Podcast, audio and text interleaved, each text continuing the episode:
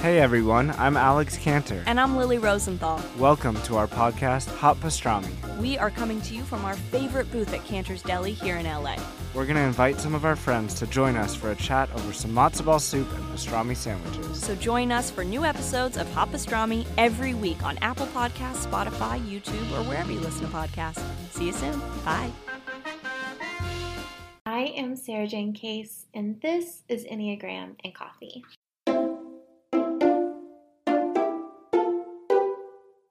Happy Thursday. Welcome back to the podcast. Today we are doing the fifth episode in a series that I'm trying out where I give advice that no one asked for by topic for each Enneagram type. Today we're covering the topic of self care for type 5. I'll cover what life can look like for you with and without self care, what you may do to sabotage your self care, and a few practical tips for infusing more self care into your life. But first, today's rosebud and thorn. So, my rose for today is that I've gotten really into these study with me videos on YouTube. Um, it's essentially people who just film themselves studying. Um, maybe they have like relaxing music going, they're using highlighters and pens and they're typing, and there's kind of an ambiance or an environment around them. I found it really helpful for focusing when I'm in quarantine, right? Because I'm, again, we're deeply quarantined. So I'm not going to work at a coffee shop right now or to a co working space, but that is just sometimes the energy that I'm craving for the day. And so I can put on one of these study with me videos and it kind of feels like I have that same environment around me and it can really help me to get into my focus zone quickly. My bud is that what I'm looking forward to is Friday. Um, my favorite work day of the week is tomorrow, which is just the week that I, day I get to plan out the work week, really think about um, what's coming up in the coming week, and make more like I just I don't know if other I know other sevens are like this because it's like one of our fixations, but I love to plan. It's just so therapeutic for me. It makes me feel calm and excited. Everything in the future is beautiful to me as a seven, right? So it's just this really relaxing, nourishing day, and it is tomorrow. And my thorn is now I'm really navigating simplifying my life. Um, and the FOMO that comes with it. Um, I'm having to say no to more interviews than I used to, um, more collaborations than I'm used to, because the reality is that time is finite. And the more I say yes, the more I give away to things that I really need to be saying no to, right? There's so many things I want to be saying yes to. And um, I can't say yes to those if I'm saying yes to other things. So, oof, it is a rough go. And I'm in the growth phase of sitting with my FOMO right now. All right, today I want to tell you about gravy. Full transparency, this isn't an ad, but I do get an affiliate commission if you choose to use the link that's in my show notes. But just in case you are where I was at at this time last year, where you have an online course, an online membership, and you have payment plans or recurring payments, and you just do not want to be the bad guy, right? Like, you don't want to be the one who's like, hey guys, um, can you please pay me?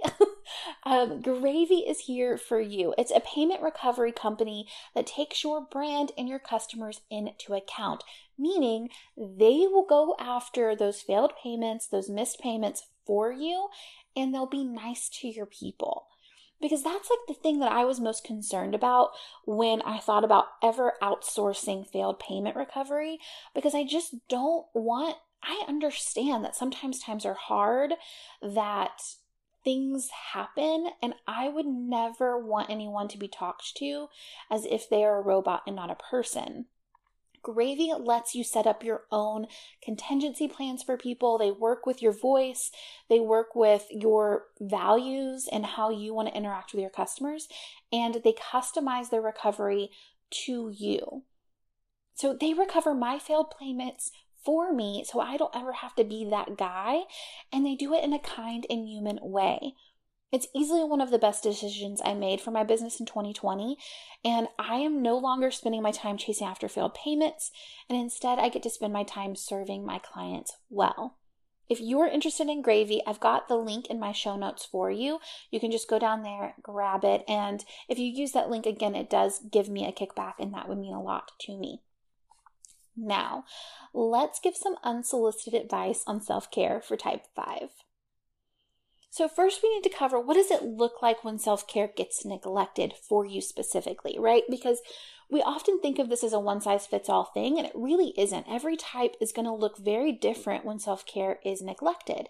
And, and quite frankly, what self care is looks different by type. I think this is, there's no type that that's more vivid with than with type 5, who I think in general would say they're pretty good at self care, like according to societal standards, right? They know how to take time for themselves.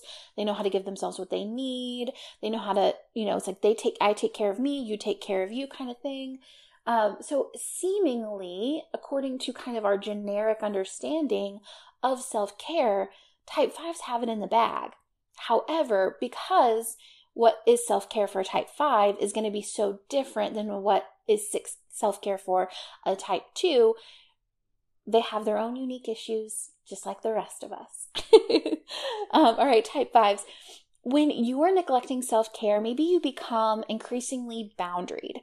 So your general sense of privacy might turn into isolation, um, meaning that it's not no longer of your choosing, right? Like you're you're choosing privacy up to a point until you feel like you are so retracted that it's impossible to reach out. Number two, the second way that this might show up for you, or you might appear if you're lacking self care, is that you might just quit. Whatever it is that you're committed to, whoever it is you're committed to, whatever it is you're committed to, you might be like, all right, peace out, I'm done, this is too hard.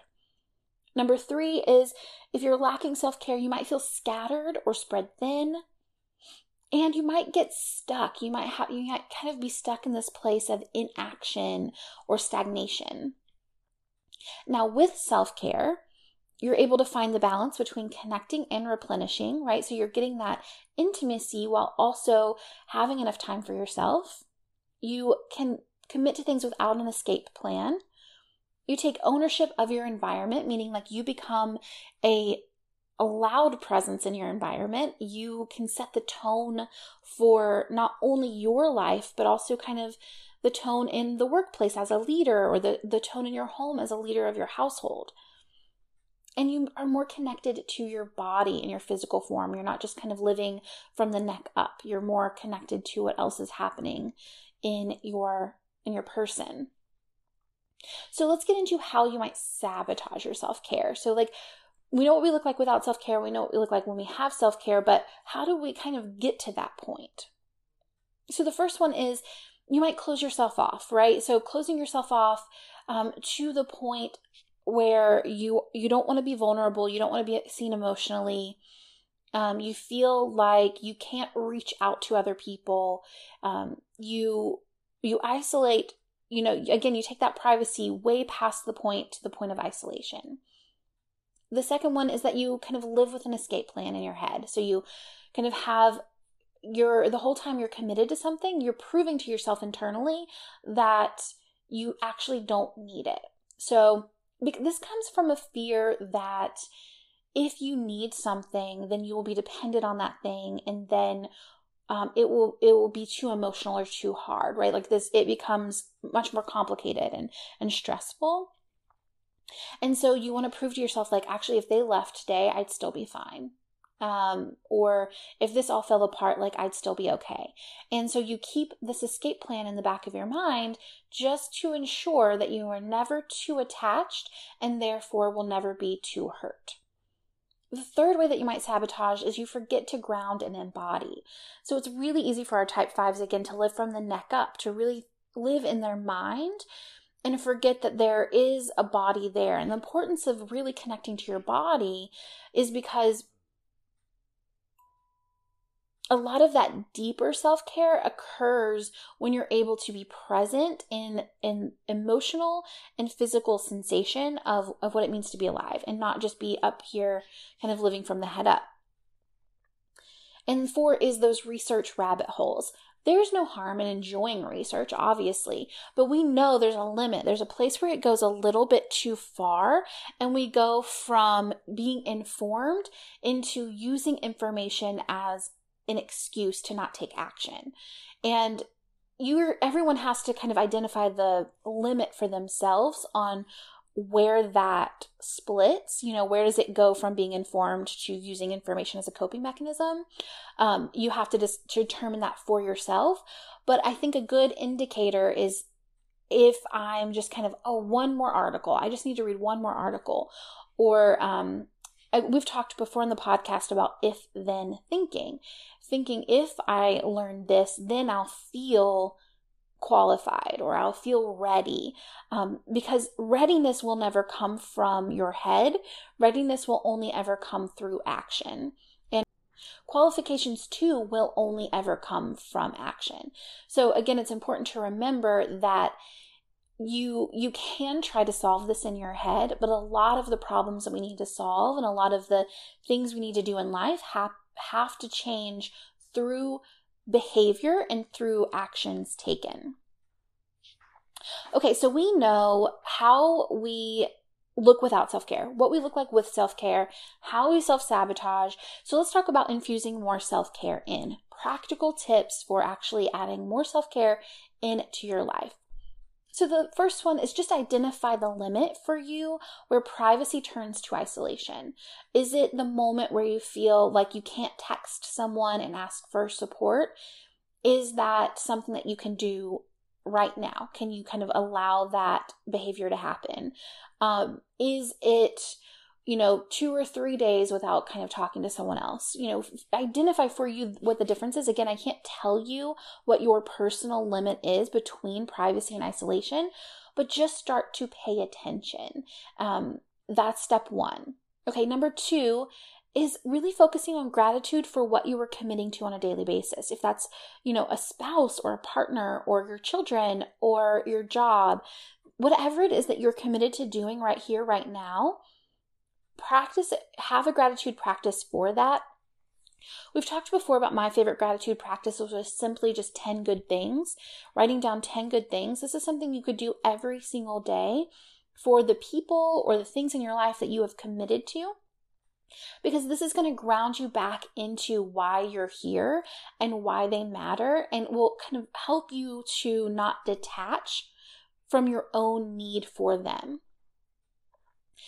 Third is regular embodiment meditations or yoga. You could do daily walks, just anything to get in your body. Um, you could get into really into strength training whatever it is for you you just just connect to your body on a daily basis the healthiest fives that i know have some form of embodiment practice where they're reminding themselves that they are heart head and body all three centers a lot of all of our Enneagram work really is about integrating those three centers, being connected to our feelings, our thoughts, and our actions.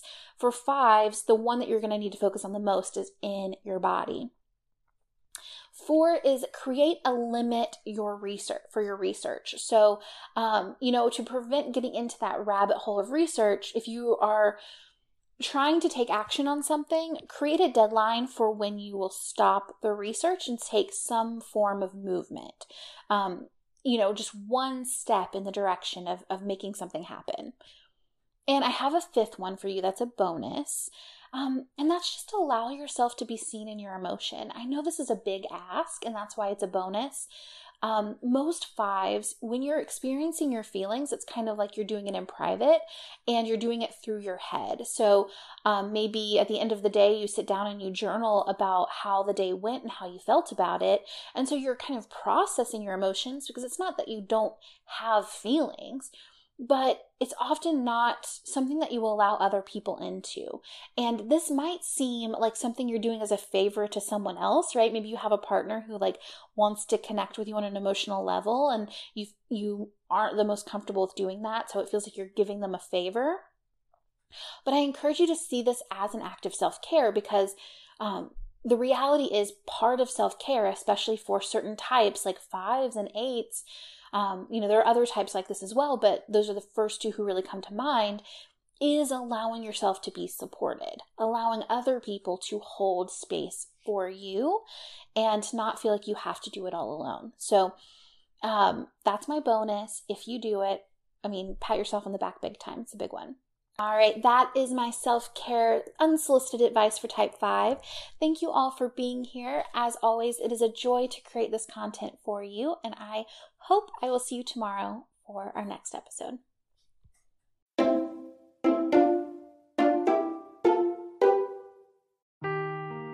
Seeking the truth never gets old. Introducing June's Journey, the free to play mobile game that will immerse you in a thrilling murder mystery. Join June Parker as she uncovers hidden objects and clues to solve her sister's death in a beautifully illustrated world set in the roaring 20s. With new chapters added every week, the excitement never ends. Download June's Journey now on your Android or iOS device or play on PC through Facebook Games.